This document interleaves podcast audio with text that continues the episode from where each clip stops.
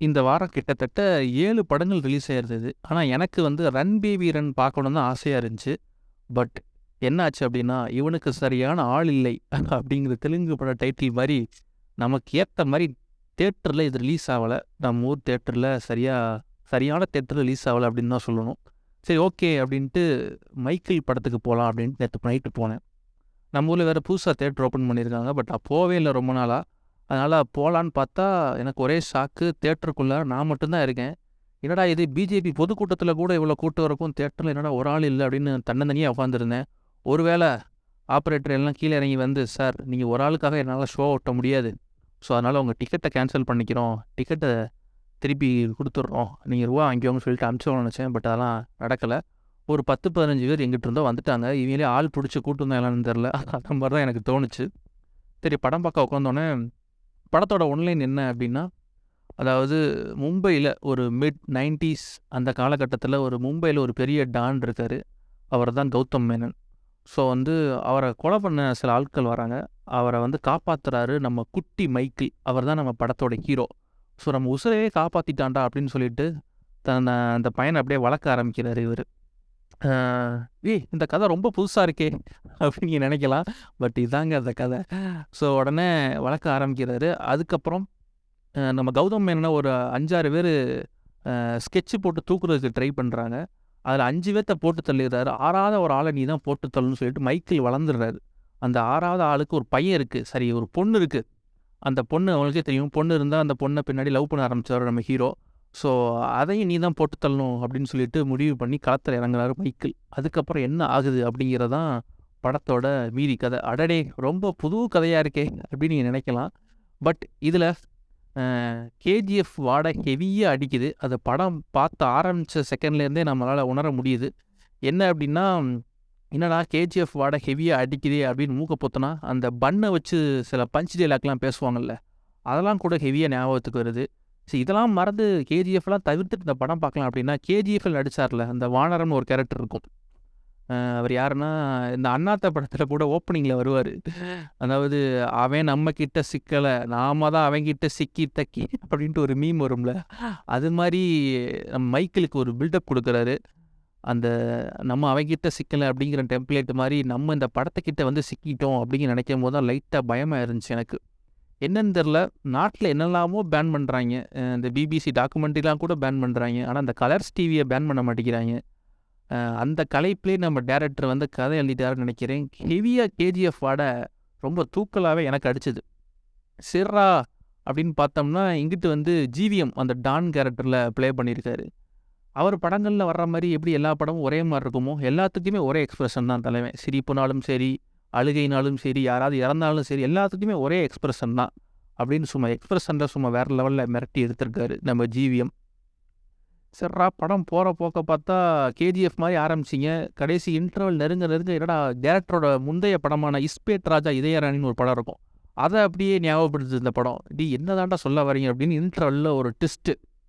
மால ட்விஸ்ட்டு அப்படிங்கிற மாதிரி ஒரு ட்விஸ்ட் வச்சுருக்காங்க இந்த ட்விஸ்ட்லேயே பாதி பேரு தூங்கிட்டான் இன்டர்வல்லையே அதாவது ஒரு சில பல சீன்ஸ் வந்து கொஞ்சம் சுவாரஸ்யமா எடுக்க ட்ரை பண்ணியிருக்காங்க. அந்த கேமரா ஆங்கிள், மியூசிக்லாம் பார்க்க சில சீன்ஸ் வந்து புதுசா இருக்க மாதிரி தெரியும். பட் அதுவுமே பழைய சீன் தான். பட் கொஞ்சம் நெஞ்ச சீன் கொஞ்சம் புதுசா இருந்த மாதிரி எனக்கு தெரிஞ்சுச்சு. அவ்வளோனா அவ்வளோதான் இன்டர்வலுக்கு இன்டர்வல் முடிஞ்சு வெளிய வரும்போதே ஒரு முழு படம் பார்த்த திருப்திய கொடுத்தாரு ஹீரோ. ஓ! அவ்வளோ நல்லா இருந்துச்சான்னு நீங்கள் கேட்கக்கூடாது. ஏன்னா அவ்வளோ சோர்வு எல்லாத்துக்கும். ஏன்னா அங்கங்க போர்வையை விரிச்சு தூங்காத குறை தான். பாதி பேர் பாதி பேர் தூங்கிட்டாங்க. வந்ததே முதல் பத்து பேர் தான். ஸோ இதெல்லாம் நெனைக்கும்போது போது லைட்டா கொஞ்சம் கஷ்டமா இருந்துச்சு. சரி இன்டர்வலுக்கு அப்புறமாச்சு படம் ஓரளவுக்கு பார்க்குற மாதிரி இருக்கே, கொஞ்சம் நல்லா இருக்குமா அப்படின்னு பார்த்தா, அதானி ஷேர் இறங்குன மாதிரி இன்டர்வலுக்கு அப்புறம் மொத்த கதையும் அப்படியே இறங்கி போச்சுன்னு தான் சொல்லணும். சரி அதுக்கப்புறம் இந்த படத்த யாரெல்லாம் காப்பாற்ற போறா அப்படின்னு பார்த்தா, நம்ம விஜய் சேதுபதி வராரு. எங்க திரும்பினாலும் விஜய் சேதுபதி தான். சீரியலில் சீரியல்ல கூட மனுஷன் டப்பிங் ஆர்டிஸ்ட்டை வச்சு ஏதோ வாய்ஸ் ஓவர்லாம் கொடுத்து வச்சிருக்காருன்னு பார்த்தேன். ஒரு மீம்லாம் பார்த்தேன்.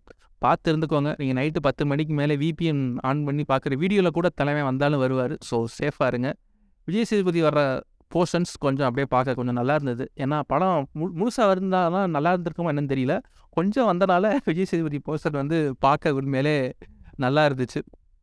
சர்ரா அதுக்கப்புறம் என்னடா படம் அப்படின்னு பார்த்தீங்கன்னா, கிட்டத்தட்ட படம் வந்து ஒரு முடிகிற ஸ்டேஜ்ல இருக்கு. அப்போ பார்த்து சரி கேஜிஎஃப் மட்டும் தான் டேரக்டர் எடுத்து வச்சிருக்காருன்னு பார்த்தா ஜான்விக் நீங்கள் பார்த்துட்டீங்கன்னா தெரியும். ஜான்விக் ஒரு ரெண்டு மூணு பாட்டு வந்திருக்கும்னு நினைக்கிறேன். அந்த படத்தையும் ஹெவியாக இந்த படம் வந்து உண்மையிலேயே ஞாபகப்படுத்துது. ஏன்னு எனக்கும் புரியல. சரி கடைசி படம் முடிஞ்சிருச்சு. கிளைமேக்ஸ் கிளைமேக்ஸ் ஒரு ட்விஸ்ட்டு அந்த ட்விஸ்ட்டுக்கே இங்கே பாதி பேர் தூங்கிட்டான் கிளைமேக்ஸில் இதில் எண்டு கிரெடிட் வேறு ஓடுது படத்தில். படம் முடிஞ்சோடனே எண்ட் கிரெடிட் ஓடுவாங்கல்ல அங்கே ஒரு ட்விஸ்ட்டு யாருக்குன்னா நம்ம ஆப்ரேட்டருக்கு ஏன்னா தேட்டரில் எவனும் இல்லை. கிளைமேக்ஸில் ஆட விழுங்கடா போ சாமின்னு ஓடிட்டானுங்க. ஆப்ரேட்டர் ஒருத்தர் நம்ம படத்தை பார்ப்பார் இல்லையா? அப்படிங்கிறதுக்காக ஆப்ரேட்டருக்காக ஒரு ட்விஸ்ட் வச்சுருக்காங்க படத்தில். சரிடா படம் ஃபுல்லாக எடுத்தீங்களே ரெண்டரை மணி நேரத்துக்கு மேலே. அதில் என்னத்தையும் சுவாரஸ்யமாக இருந்தாவது கிளைமேக்ஸில் உட்காந்து பார்த்துருப்பான்.